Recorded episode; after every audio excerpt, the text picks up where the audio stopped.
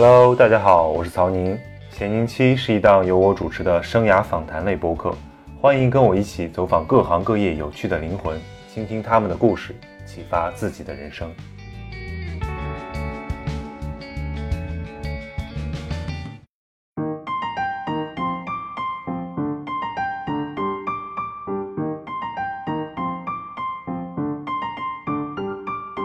今天我们的嘉宾是一位真正的佛系青年，施特是我多年前在广州认识的朋友，那时他还是个留着长发的文艺青年。这次久别重逢，他已经换上了清爽的短发，我这才知道他还有段剃度出家的经历。在职场沉浮了几年，他坦言那段时间过得并不如意，都是面向市场做媒体的。我深知那种被信息淹没、无法集中注意力，时不时还会感到莫名焦虑的痛苦。好在施特很果决。因为好奇深层的因果关系，他在辞职后直奔寺庙做了一个月的出家人，后来又多次去大理等地禅修。神奇的是，经过一段时间的修行，他整个人的身心状态已经大为不同，甚至是有了肉眼可见的沉静。他说了一句话令我印象深刻，他说他终于恢复了为别人而难过的能力。我听时觉得心头一震，这个社会的戾气越来越重，假大空的正能量养育出很多无法共情的城市人。靠着新鲜事的消遣打发掉一天又一天的生命，我们很容易沉溺在自己的小情绪中，却渐渐磨去了慈悲心。不如想想，你有多久没有为别人的痛苦而感到难过，为其真情流泪了？这是一次不期而至的对话，或许我们的体验都很有限，对佛法的领悟也尚浅，录成节目难免贻笑大方，但不妨就把这看作是尘世中人的一次积极自救。虚空有尽，我愿无穷。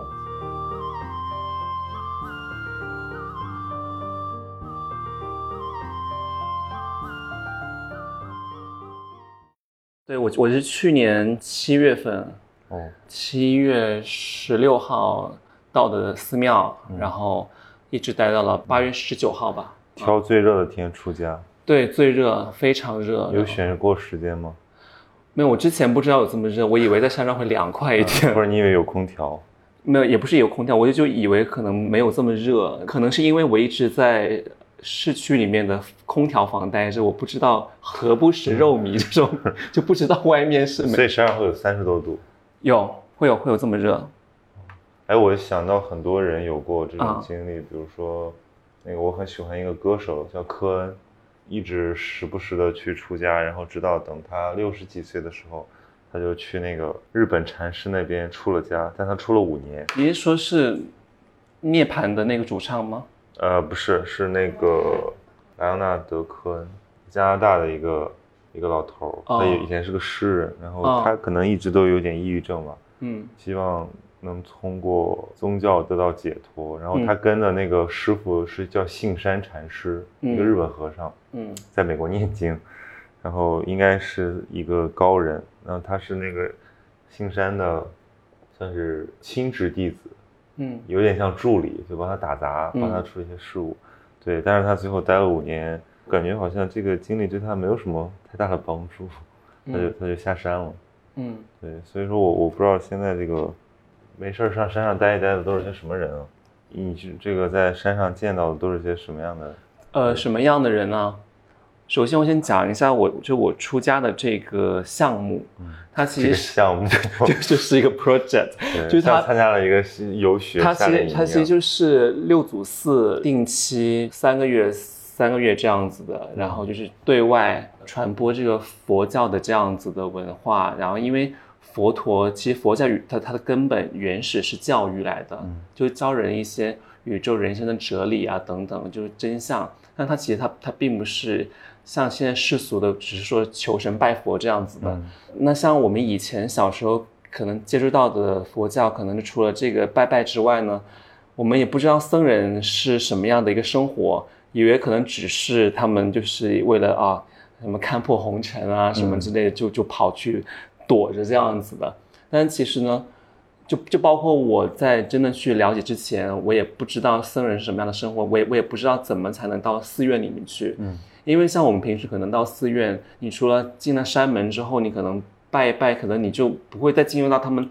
内部的这样的圈子。所以呢，那我也是偶然的机会，然后了解到六祖寺的这个短夜出家然后呢，我就呃也是两次的姻缘，然后就是可能因为我是一七年首先就先接触了这样的，就知道这个东西，但是那那个时候想参加，后来又自己又后悔了，然后就 就没有出。是不是有畏难情绪？也呃是有点畏难情绪，应该是因为我那时候就对这个佛教了解很少，然后。呃，相当于完全是个小白的这样的状态。我除了《地藏经》念过几遍，但是我也不相信里面的理论，让人去不停的做善事啊，建佛塔。啊就是我当时就就只觉得是佛陀已经给后世子孙想好了路这样子的，就是鼓励大家去。造佛像等等，然后供养三宝嘛。但是我可能是后来我的人生遇到了一些事情，我自己会想，就是我对因果有了更深的了解，我是相信有这个背后的的因果存在，所以我自己很想知道我的生命当中，或者是我的人生当中的一些事情后面的因果是怎么样的，因为这是一些我看不到的，并不是我现实生活当中我直接可以看到，比如说我，呃，我吹空调，然后我可能会感冒，这样这么这么。直接的因果关系，想探索一下自己。对对对，所以我后来就是在我的一九年的时候，我就再一次找了个机会，然后辞了职，然后就去了寺庙。但当然那个时候我还是会有一种这种紧张情绪。我在去之前，我会害怕说，因为我是没有皈依过的，嗯，然后也也没有学过佛教的什么经典，我就怕我一下子去了之后会不会就是，呃。就像一个一个一个幼儿园的突然来到对大学，然后就怕要受戒，然后就各种管束，因为他们经常会，就我妈会跟我讲说，你要守戒，你要犯的话就是后果很严重这样子，所以我当时是有点害怕的。但是后来呢，就是我到了寺庙之后。因为我在去出家之前，我就生了一场大病，嗯，然后呢，就是烧了有有十来天这样子，那有点吓人。嗯，对。然后呢，后来到了寺庙之后呢，就是我是提前报道嘛，我们十六号报道，然后我一直在烧，每天都烧，然后我们还要干活，办那些就是装葬，就是给那个文书店，然后装一些他那些小的佛像。然后我干活的时候，就是你在发烧的时候依然要对啊，就就是还是在干活。然后因为大家都会说这个装藏的功德很大嘛，但是也想说大家都去，我也跑不去这样子。然后就只是说，就相当于在干活的时候，我我会出很多汗，就是我的汗都可以这样挤毛巾，然后就刷一一堆水出来。就那几天都挺累的。然后可能等到我十九号的时候，呃，我也就稀里糊涂就要去皈依了嘛。就要剃度皈依，嗯，然后就是在那个时候下午三点钟要皈依嘛，两点多的时候就开始下大雨，之前都是非常热的，热的不得了，睡觉都要狂出汗的那种状态，而且我全身都在发烧又很累，然后我跪在那个那个拜垫上面，就是应该就是那种小小的那种垫子，而且我跪的那个呢。是没有海绵的，就直接跪到木头上面的，就痛的不得了，膝盖就我全身都发抖。然后呢，我就看到那个佛像，就是在那个大殿，不是有三尊，就是释迦牟尼佛、呃药师佛跟阿弥陀佛嘛。嗯。然后那时候突然觉得，哎，就是有了觉得这种感觉，他们的那种慈悲的这种感觉，会有点像神迹的感觉。就不是神迹，就是而且当时。那个维诺啊，就我那时候还不知道什么什么叫维诺，可能其实维诺就是他们的主持人的意思。他那时候在唱的他们的一些，应该是经咒之类的歌曲。然后呢，我听了他的曲子之后，我就哭了。嗯，就我因为我是不自然的吗？我是自然的就哭了，就是我以前我很久没有哭泣过这样子，就我就突然感受到，嗯，他们的这个大悲心啊。因为其实佛教是讲究慈悲心的，嗯，我就突然觉得我以前在这个社会当中，或包括在大学等等，我的心是变得比较冷漠这样子的，人与人的关系就也不像以前想的这么美好，包括社就工作之后也是觉得就是比较利益关系这样子，就包括自己家庭关系可能也不是很好了，所以我自己是比较偏冷漠的，就是对对人可能。就不像以前小时候会有这么多的善心在，但是我在那个场合，我突然之间我这样的这种心又起来了，觉得很愧疚，不是愧疚，是突然之间这种这个在在他那个慈爱的那种感觉，对慈爱的感觉，就是我就是应该是说是我被感动了，嗯嗯，忍不住我就开始流泪，就有点像我以前听别人讲他们在基督教教堂的时候，然后说什么突然间流泪，我那时候我说我也想试一下，但是我去教堂我也没有这种感觉。就是说你还是要进入到他那个呃呃情绪里面去，需要一定的就其实他准备。因为听了他的歌声，因为他的歌声很有感染力，虽然我听不懂他唱什么，嗯但是我听见他的歌声我就哭了。而且他们在剃度的时候，我们是大和尚给我剃度嘛，他们就剃度的时候，他们就会唱一首偈子，嗯就说什么金刀剃去娘生发等等等等等等，我我有我有点忘了，就是类似这意思，是说我从今天起我要做僧人了，要变另外一个身份的这个意思。那个时候师傅就拿了一颗剃须刀，这样子示意的给我刮两下，因为之前哦，其实他没有就他他他不是像说是电视剧那样子啊的，就一拿刀一刀对一刀一刀，他其实是我们之前已经剃完了，因为我们人很多，就就有点像这个毕业典礼最后的对，他就就是他最后手剥碎，他其实就拿一个剃须刀，就是刮胡子那个剃须刀这样子刮两下。对，然后呢，其实这个也也也挺殊胜的，因为在我之后的那个出家班，他们大师傅就没有给他们做这个了，然后之后大师傅又去闭关去了，所以相当于就是这是我。我那一届就是最后一，就目前为止是最后一批，因为大师傅到目前为止他都没有出来过。对，然后在寺庙，我们每天的生活就在做完之后，应该讲我剃度完之后，我的烧就退了。嗯，啊、就是哎，很神奇，对我就会烧不会是因为精神上的那一些呃感动？也不是，就是因为你在外面也会感动啊，你看电影也会感动，但是你不会感动完之后你不这就就好了吧就？我的意思是说，精神的力量会影响呃，身体的状态。我我觉得不是精神力量，我觉得因为后来我才开始相信佛教里面讲的一些这种，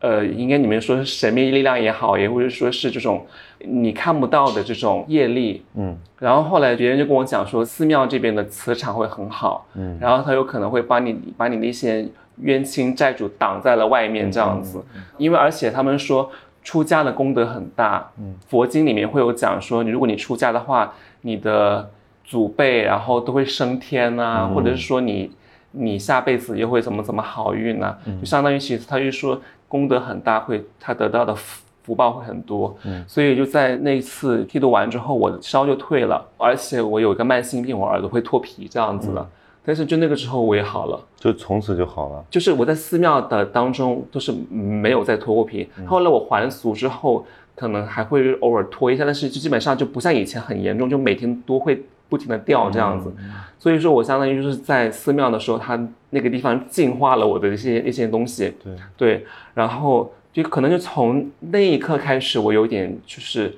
愿意去了解佛教它深层次里面的东西，就是觉得诶，可能这个东西并不一定是说是是骗人的，因为我以前会想要去了解佛教，是因为我觉得如果是骗人的话，也就不会有这么多人相信这个东西。因为我之前对佛教很感兴趣，但我基本上只是把佛教当成佛教哲学来看，哦就是它的世界观啊，对，就很多人是当知识，对对对，但后来你就像这个呃虚云大和尚讲的，你这个不持戒的修行是没有、不会有这个对对就进入不了那个境界。然后后来也是很多机会，嗯可以去很多这种所谓的名山大寺去、啊。去拜，然后包括接触一些老师，然后我会觉得说，至少他们有一个功能，就是能让平时关系很冷漠的这个社会人，到嗯。在那个场景里面非常的谦和，嗯。大家去吃饭，然后。呃，非常客气，非常有礼貌，而且知道不要影响到别人，要知道自己收拾自己的东西，嗯。自己盛饭自己刷，然后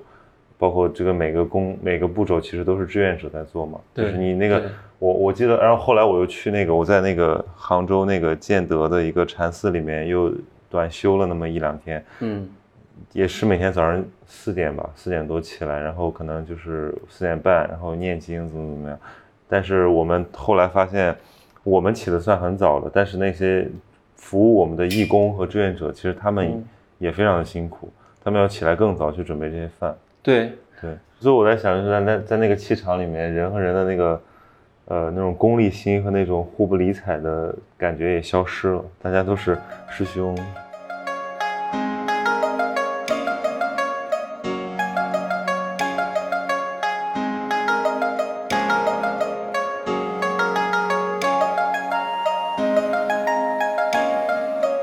毕竟你待的时间更长，就是僧团的这种仪式性对你有没有帮助？嗯，就是应该这样讲，呃，我们每天四点半起来之后，不是要做早课吗？就是基本上我接触到的仪式就是早晚课，嗯然后然后中间我们就会上上课，嗯然后以及说打打坐什么之类，或看看活、出坡嘛。就你像刚刚讲的，就是最直观的这个仪式就是早晚课。那每天早上大家都要穿上海青嗯啊、就在那么热的天，然后穿着海青，然后在一个就是小小的这个佛堂里面，然后然后就是在里面就是念经，念阿弥陀经，我我我我我第一次上早课很崩溃，因为没有人告诉我这个课要怎么上，也没有人告诉我这个课要上多长时间，啊，然后就去进去念，不噜不噜念念念，然后一念完小时对，念完就转圈。我上了不止一小时，我啊上了大概有快两小时。两小时，然后，然后一会儿要跪，一会儿拜，然后站起来再转圈。然后问题是，我我我好不容易来完这一套，我觉得说是不是应该结束了？然后开始过来，然后第二遍 开始，然后好像一共念了三遍。三遍然后，我当时其实是中途是崩溃的，因为我完全不理解那些东西。嗯。就它就是一个，它其实就是一个仪式性的，更就是就是，其实就是像像包括我，我当时应该是说是大部分人就是没有进入这个圈子的人，嗯会觉得这些念这东西是没有意义的，嗯就是它就是相当于你念念一本书，天天念，然后你觉得有什么意义吗？就每你每天 在念那个唐诗三百首这样子，就反复的念，然后然后而且比比如说像一些咒语、楞严咒，那就是一些。就是翻译的音译文字，然后你自己也不知道什么意思，然后但是你就在念，然后他们会跟你讲，其实这个是有佛力加持，嗯，但你可能也不它让你让你用神秘力量的就是就是你可能你可能也不理解这个东西，就可能像我那时候有了这样的梯度的时候，那感应之后，我才会诶突然觉得好像是有这样的东西，然后我会愿意去深入的了解一下。但是呢，我刚开始做早课的时候，我也是会有一点这样子的不太适应，因为它的吟唱的这种调调啊，嗯就不是那么音乐性很强的这样的嗯嗯曲子，跟基督教那种感觉很不对它一样跟不一样，它就是比较重复性的、单调性的，嗯。每天都在念同样的东西，然后而且念他们念得很快嘛，我有时候我就跟不上，有时候不知道不是不是不是，我就不知道在念，不知道自己在念什么。然后那早课做完之后，下午是四点四点多又念晚课嘛，嗯。晚课又要晚课是几点到几点？好像是四点半，然后也是一小时这样子。嗯啊、然后念完之后可能会拜忏什么的，嗯，就他也是重复这样的东西，然后也就再做一遍。然后，然后我刚开始的时候，我有我就试过有一两次我就逃了这样子，就或者是说你居然逃课？就是逃了，然后然后或者是说我自己申请去做饭，因为你做饭的时候你就没有办法要做早课嘛，我我想至少还会有点意思。然后，然后，然后我那时候就想说，呃，那那我就一天就上一次这样的课就好了，我就觉得不太适应嘛。但是我觉得这样的仪式，我经过了一个月下来，可能虽然我那时候我不太适应，但是我一个月后我再回到世俗当中，然后呢，我们就在家里面自己自己跟着他们的视频在做这种 三十系念法会，嗯，就相当于就是早上、下午、晚上同样的仪式做三次，然后每次都是两三个小时。我以为这个大学生上网课已经是够痛苦了，没想到还可以宗教仪式也可以网络化。对，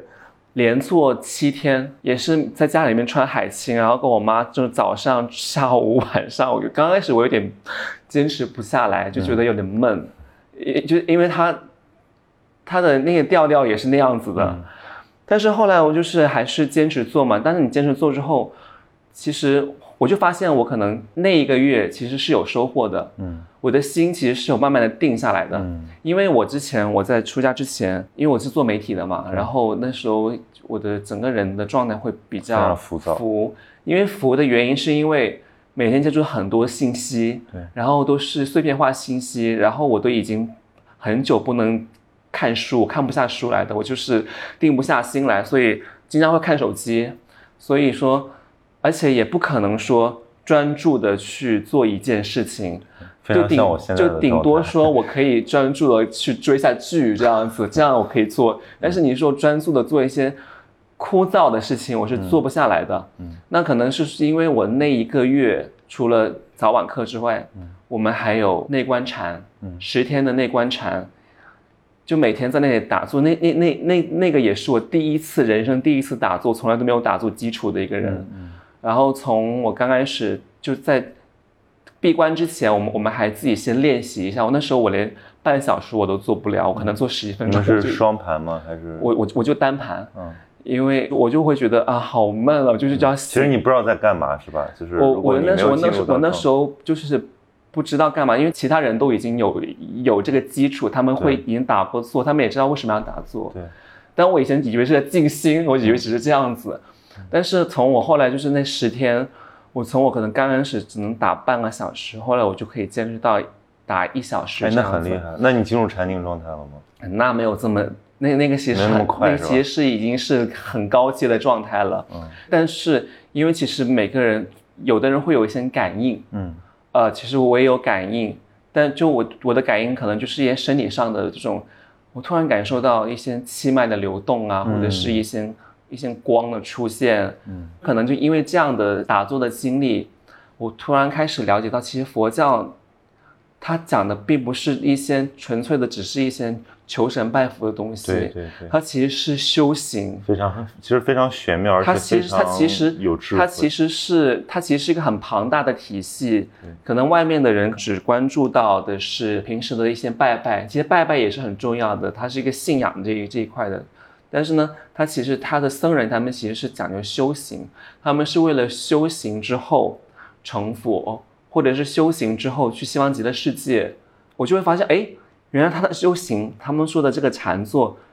不就是跟以前的气功很像吗？嗯，任何一个宗教它都有实修的层面，哦，就是它的表面上的宗教仪式和它的宗教场景，那个是面向一般受众的，可能他没有那么没有多那么多耐心。或者说他没有办法有这个长期的训练，那但是你要劝人上向善，说白了你要你要科普嘛，对吧？你要为你的这个受众来服务。但真正的这个，你对于这个僧人来讲，他这个实修会给他们带来很很多改变。我我记得我那个疫情前看了一本书，叫《为与无为》，一个加拿大的学者写的，他是在讨论，就是当认知科学、脑科学、心理学这个东西和宗教。发生对话的时候，就是我们比如说怎么去理解你刚才讲的这个过程。就现代人非常的，呃，注意力不集中，然后基本无法专注下来做什么事情，然后会莫名的烦躁、焦虑。对对，其实专注力的训练就能很好的帮我们去修正。这个也是现在这个冥想啊，这个瑜伽啊非常流行的一个原因。就因为我们也确实能感受到那种训练给我们带来的改变。我我基本上我我有一个老师，他是已经修行好多年了，但他没有没有出家，他在家。他就每每次都要劝我，就是说打坐、打坐、打坐，晚上打坐，哪怕只有三十分钟，哪怕一开始有点坚持不下来，有点烦躁，也要坚持。他还给我他送了我垫子，就是那种就很舒服的那种坐垫，是那个南怀瑾那个 那个太湖学堂做的。对，然后我一开始做，就是一开始也是好像坚持不了十就十几分钟，很无聊啊。然后关键是你脑，我会感觉到自己脑子里面有念。就是那个你你止不住那个念，很多想方向。对对对，就是你以为你空空如也，其实就是莫名其妙就出来一些东西了。对，但是比较好的状态其实是，呃，完全的放空，就有点像我们在做运动的状态。比如说，如果你去跑步，或者说一些竞技运动，你到最后你已经忘记，脑你脑子里已经什么都没有了，你只是觉得非常舒爽。然后你那个时候其实会产生一种类似内观的感觉，就是你你会。呃，非常清晰的意识到自己的身体、自己的意志、自己的心，嗯，对，你会感受到那种关系，然后你你你更可控，而不是说我就是脑任由脑子里的念头一个一个蹦出来，然后自由联想，对，然后我大概经历了那么一，我我我那阵子还挺挺勤奋的，就是好像每天都都有，对，后来就真正慢慢开始什么口生甘甜，哦，你好厉害哦，没有没有没有，这个这个就是很非常皮毛。他让我把那个舌头抵到上颚嘛，嗯，然后一开始做就没有任何感觉，就会很累很僵硬，然后后来就会发现，哎，真的就是会，如果你半个小时下来，然后你会出汗，一身汗，然后你会觉得说你的那个唾液的那个回甘是很明显的，嗯，我当时就觉得很神奇，所以我现在有点后悔没有一直坚持，嗯，对，而且那个据说可以保养人的精力。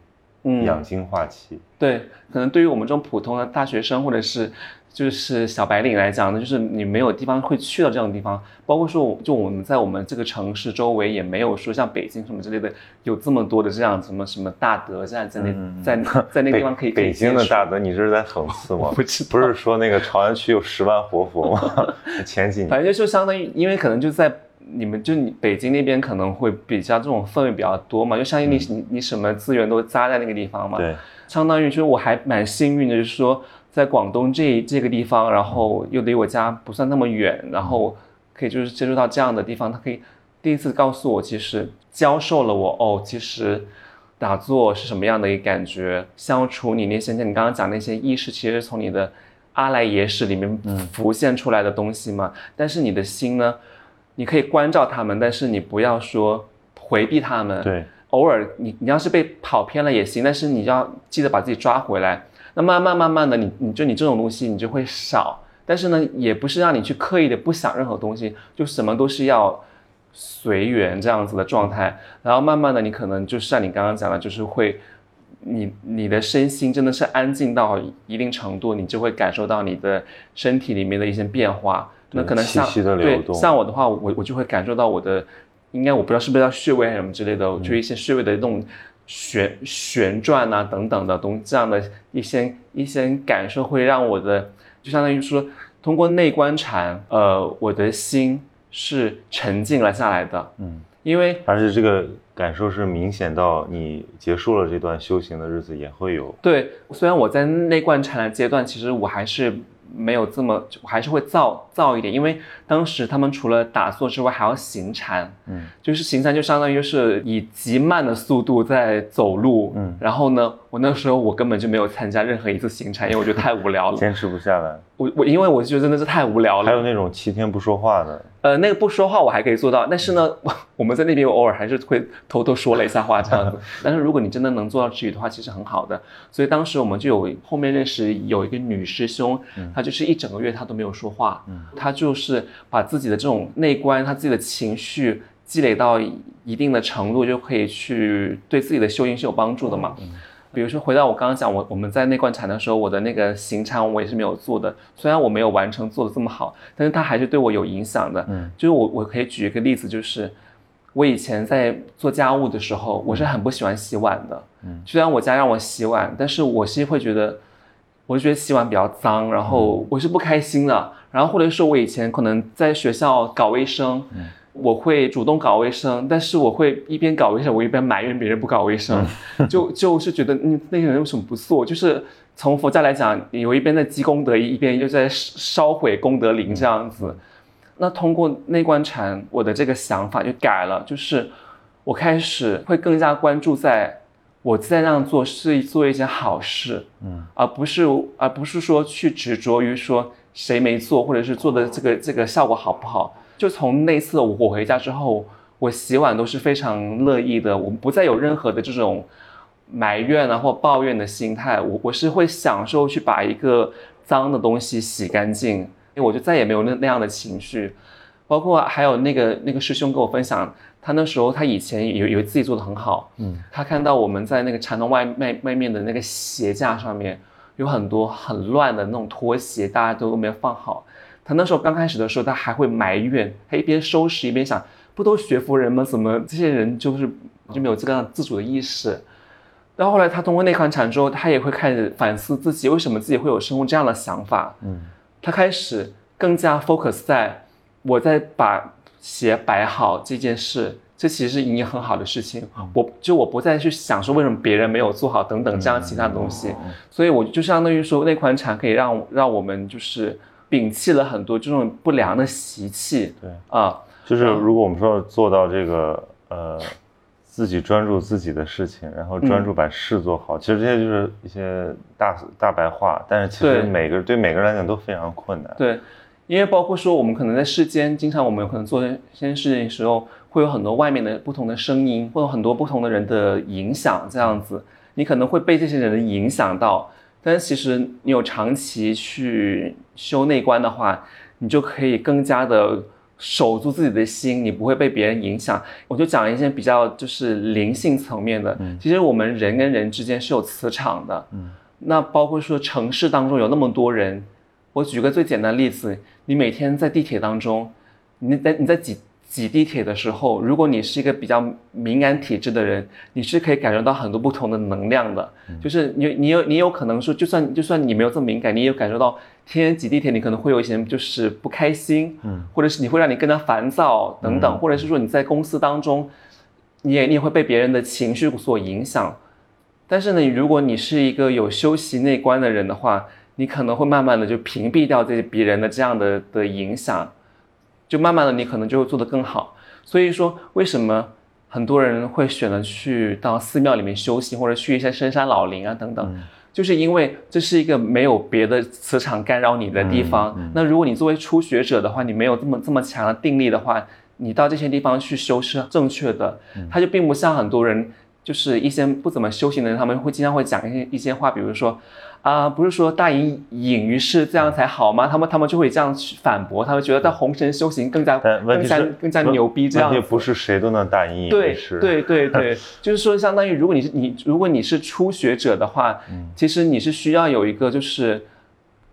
比较安静的空间，去让你去去去洗涤你的内心。对对，然后你可以你可以更好的关注你自己，就包括我前段时间我在大理，嗯。我们在那个地方也没有什么人，大自然非常美，然后就是美到就是让我觉得就是虚幻这样子，就觉得在深圳这样的城市不可能有这样的景色给我享受。那那我一个人在那个地方的时候，一整片草原可能只有我一个人的时候，我就可以更加的听到我自己内内心的一些想法，而不是说会被其他人的影响到。嗯，比如说我在寺院的一个月当中。我可能会守好我的五戒、十戒啊，杀到淫妄者，我什么什么什么都都没有犯。嗯，但是如果我我就试过，我在回家之后，我那时候就想啊，我回家了，我可以保持一下，我可以破戒了。嗯嗯，然后我就开始吃肉。嗯，我吃麦当劳，吃寿司。嗯，那我就发现，突然之间，我的接下来的一些状况就很像我以前看那部电影叫《色戒》的电影。嗯，就是是一个法国导演。拍的讲一个僧人他是如何破戒的的一个过程。嗯，那时候我不太理解他这个人为什么破一个色戒之后还可以破这么多戒。嗯，但其实真的，你如果破了一个之后就决堤了，就会全部都破。就因为因为因你的欲望就被唤起了。对，就是相当于就是因为首先是如果你吃肉的话，你的身体是会有躁动的。嗯，如果你躁动的话，你就会有性欲。对，就是等等，就是然后你要是有这种各种各样，就是这种。应该说叫叫做浑浊的欲望，在你身体当中，你就会做更多其他的不好的事情。所以我那时候才突然之间理解了为什么他们要守戒。守戒的原来的原理是在这里，它不是说让你去强行的去戒什么东西。它有很多的，其实是很科学的。对，就包括说戒律，可能看《西游记》，他会以为说。啊，是一个清规，是强迫你不让你做什么事情。那其实它是个自然而然的的发生的，它是自然而然，你就不吃肉，你自然而然就。其实我自己的感受是，这个过午不食啊，其实它也很有意思。就是，呃，你现在营养学上有很多的研究发现，就是长寿的基础秘诀，基本上就是少吃。就是你吃的比你正常的需求要少，然后同时肯定是比现代社会现代人吃的要少，因为现代人大部分都是很多都是肥胖病嘛，嗯，都是都是吃出来的。呃，过午不食这个道理就是这样，就是说它其实是强调你的内部的消化系统的优化，然后通过减少这些油脂啊、糖分的摄入、盐分的摄入，来帮你的身体保持一个最佳状态，然后同时头脑清明。耳耳聪目明的这样的状态，这个这个已经被很多现代的研究所证实。啊，其实现代人，所以所以其实我我刚才听你讲的时候，我一直在觉得说，这个这个世界好恐怖，恐怖在什么地方呢？是因为它已经完全不靠一些，呃，我们说宗教的力量或者神的力量来来来规范人了。嗯，就是我们就是活得非常世俗，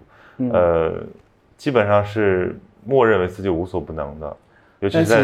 的，对，尤其是在中国现在的这种文化环境里面，就基本上没有这种来自文化的一种一种约束。我就刚才突然想起了那个，我之前在那个中亚，在在格鲁吉亚，我去看好多那个深山里面的修道院，嗯，他们就在山上建着，都是一些什么世界文化遗产，然后上去很难，要走盘山公路，然后。当时是坐当地的那种小巴士上去，然后我都听不懂他们的话，有的是那个格鲁吉亚语，有的是说俄语，反正好像是，很少人说英语。然后我就看他们所有人突然会一下子开始画十字，过了一会儿又又又来一次，因为我在想这个是为什么？因为是我旁边的四五个人都开始这样做，我在想说他们商量好了吗？后来我仔细往窗外看了一下，就是他们每次这个车开到那个，因为那个修道院在顶上，嗯，他看到那个修道院的时候，他就画一下，然后又绕一圈，又看到又画一下，又看一圈又画一下。我在想说，这个就是已经内化了的一个宗教观或者宗教仪式，就是他们那么虔诚，他们跟我们不一样。我是这个，我是一个游客，我是因为那个地方是世界文化遗产，我才会去看。如果那个地方只是说什么是一个东正教的一个。呃，十一世纪的教堂，我可能没有兴趣，对吧？嗯。但是他们不一样，他们可能是去朝圣的，所以这也可以理解像是那个像西藏的那种，嗯，朝拜，对吧？从某个地方出发，走一年走到拉萨，嗯，去或者说去那个冈仁波齐山这样，所以我会觉得说，那样的生命，它至少在呃绝对意义上是有一个终点的，嗯，或者说是有一个标准的，不像我们现在的人，其实大家总是。很轻易的谈论这些东西，嗯，就没有没有办法让内心安定下来，嗯嗯。但是禅修那种呢，感觉就是又又是好像抛弃了道，而只去关注术，就他只是学了一些方法，嗯，他没有一个核心的一个理论支持。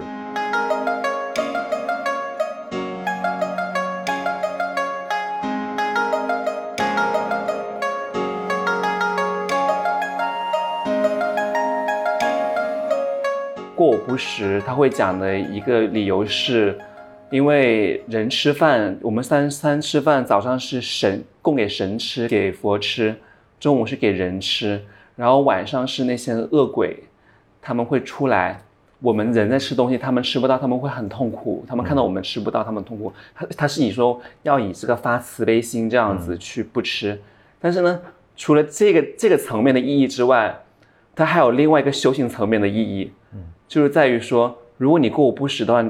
其实是可以帮助你减少你你你的欲望的。嗯，就是你要吃多了的话，躁动。就是就是，其实就会就会你有你有欲望，就包括说你为什么要做早课？嗯，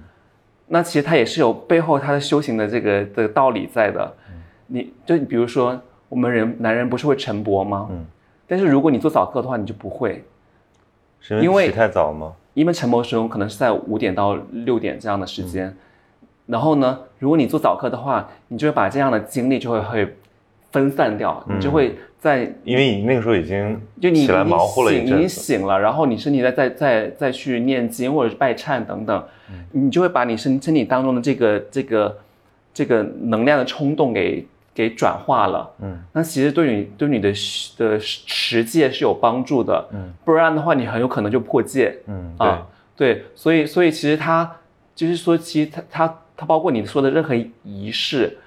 它其实它可能都会有背后的一个深层的含义。但在我们可能只是说我们可能不了解，就是我们对他们的这个了解太表层了。因为比如说刚才你举到说，以前你的印象可能是来自于《西游记》，然后我其实我前天看一个这个中国文学的一个一个一个书啊，就是叫研究世俗小说的，我就看这个《西游记》，它里面的一些世俗意识，嗯，呃。这个其实就是完完全全是非常市井气，或者说它把它是一种民间思想的投射，它代表的根本不是这个所谓的正点，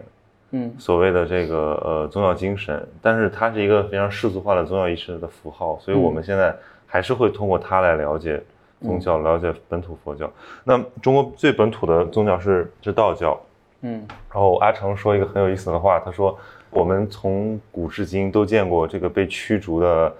和尚对吧？有灭佛的尸体，还有被驱逐的传教士，甚至是科学家，或者说就是说科学教的这这个部分。嗯，但是我们好像从来没有看到老百姓反对道士，嗯，对吧？因为道士他管的东西是非常世俗化的一个东西，就他其实是在处理真是普通老百姓的这个精神生活的问题。好像是说儒家真正的儒道互补的意思，也不是说这个一边出世一边入世，而是说。儒家只是掌掌管这个现世的一些秩序，但是道教负责的是那个秩序之间的生活质量，哦，对吧？就是你看道教里面，那我那边放着葛兆光的书，那里面有很多讲道教的，就是很多乱七八糟的，嗯，很好玩。然后我也去，我去台湾的时候也去观摩过他们的那个地方的哇，那个叫什么来着？鸡桶。我看到那个是他们往，就是有点像硬气功一样，啊，呃，要要要把什么请神嘛，他们就是。把什么什么铁枪顶在身上，啊然后要，呃，我是在鹿港，嗯。我是去鹿港随便逛一逛，正好碰上他们的一个，好像是是很盛大的一节日，一年中最最重要的那个那个那个日子，然后于是全台湾各个城市的队伍都都过来都过来拜拜妈祖，啊，对，很有意思。然后我当时在想到说，这个其实非常的地方化，就是非常符合我们的这个文明里面。就是像潮汕或者是福建那一带的，他们他们很喜欢供神嘛，嗯他们也是就是就是各种神都供，然后他们因为而且他们有本地的本地信仰，像大理那边也是，他们会有本主文化，嗯，就是他们他们会有一些他们自己当地的神奇这样子。我以前会觉得这些都是假的，嗯但是我现在就不会这样想了，我就会觉得他就有点像那个墨西哥的那个亡灵节，嗯如果你大家都在纪念你的时候，你就存在，嗯嗯，就是相当于是就是就是信则有，不信则无。就不是就是说就是虚空当中就是会存在的这个能量在，也有可能是大家的共同信念的投射啊等等之类的。嗯，反正它就是它它就或者是说。它的确会有显灵过，所以大家大家才会相信嘛，对不对？如果没有显灵的话，大家不会长期这样的相信的。所以，所以其实我就就觉得不能完全是以我们目前社会上面对，一以概之给你一个迷信，就可以把你全部就打掉的。还有一个问题很可惜，就是在我们的教育里面，就像刚才你说到，佛教最初它也是一个教育功能，在我在它在我们的世俗教育里面，我们也没有给这些呃宗教或者说这种呃精神世界以位置，中外都是这个样子。我们其实就是说白了是教知识，但这个知识是完全客体化的一个一个东西。嗯对，然后我们也不去讨论说人跟他们的这种精神性的关系，以及人怎么去安放自己的内心。嗯现在这个民间的基督教啊，特别发达，在中国，他们在呃各个地方去传教，尤其是在中国的农村。像我那个，我就知道我们家那个我我我姨妈，她得了癌症之后，他就信了基督教。嗯然后在他们那个地方，就是非常山东普通的农村，居然有两百多个信徒，然后每周是很盛大的一个嗯礼拜日。所以我我当时就想到说，那这个就说白了，就是你你你这个世俗意识形态，也就是说，并不包含生老病死的价值依托，对，嗯但这个东西确实需要。然后你的传统的这种宗族的，呃，我们的这种呃敬祖的这个这个信条，基本上都已经被摧残殆尽了。嗯基本上大家都被赶上了楼房，进入城市，不再存在一个像台湾还存在的这种宗教生活，对吧？公民的宗教生活，所以于是这个空缺口就有了。嗯所以我我现在想想这个都觉得很很可怕，就是我们这个民族的精神气质要靠什么来来团结？嗯，中国，古代的历史彰显了这一点，就是呃，盛世不灭佛，然后乱世兴佛，一般都是有这样的规律。就是佛教什么时候最勃兴，是天下大乱的时候。嗯然后，尤其中国禅宗的兴起，就是这个中国历史最混乱的时候。嗯那其实这个说明了，那对于老百姓来讲，这么不充满不确定性的时代，他们更需要精神信仰的安慰。因为因为相当于就是其实所有人就所有的世俗人，他们还是追求的是吃喝玩乐或者是一些就是比较世俗的生活。对，你如果一般人没有不是过得说特别苦的话，他也不会说是会有这种精神的这种解脱这样子的的的需求。嗯我也见过很多人可能过得就是有很多挫折的遭遇，嗯但他依旧是不愿意去想相相信这一块的对。佛教他就会讲说是一个缘分嘛，嗯，就他他相当于就是说。只能渡有缘人。他对他是渡有缘，他就相当于说别人他们就会觉得是洗脑，或者是因为其实其实我当时我我去这个修行，我当时我有一个想法就是我想被洗脑，嗯，你希望获得一个就是就是我希望我希望净化我的，就是如果我用褒义的词来讲，我就像我希望我是重新净化我的心灵这样子的，嗯就是我我想希望把我的那个脑子里面一些就是我觉得不好的东西，我想要冲掉。从这样的这个角度来讲，洗脑其实是一个中性词嘛，嗯，对，那那其实说你对，就是太脏了，要只是说是你你你往你脑子里灌输的是好的还是坏的，嗯。所以其实这个就很需要你的缘分，有的人就能接触到正法道场，能给到你一个正正正确的指引，对有的人可能就不一定，因为他可能他就会接触到一些就是邪法、对，邪教，然后到到时候倾家荡产等等这样子。那那其实这个也这也是这个人的缘分了，他就是我前两天在重看那个杨德昌的电影，然后麻将，嗯。你不知道你看过没有？没有。我特别喜欢这个电影，它里面就是有一个台词，它讲了一个故事，就是一嗯。个都市里面这样冤冤相报的故事。啊那个男主他就是从他爸爸那儿学了一套世界观，说这个世界上不是骗子就是傻子，你要不然是等着被骗，要不然你就主动去骗人。嗯然后为什么会这样呢？是因为这个世界上的人不知道自己想要的是什么。如果谁告诉他们你想要的是什么，他就能够控制别人。其实这个非常符合世俗的精神。你你你其实用这种逻辑去看我们现在的商业也好，比如你看我们现在手上的苹果手机，对吧？这些什么柠檬水，然后这种嗯绿色的生活方式，嗯包括我们说我们要过什么样的生活，我们是一个被广告、被商业资本、被权力控制的世界。呃，就什么时尚，什么时候潮流，对，很很多很多很多很多人要告诉我们我们要什么，我们其实也没有自己仔细想过我们要什么。然后，但是你你刚才讲的，为什么有的人能有这个缘分，有的人没有？那对啊，有的人他是是饱受匮乏之苦，但有的人他是得到之后依然觉得不满足。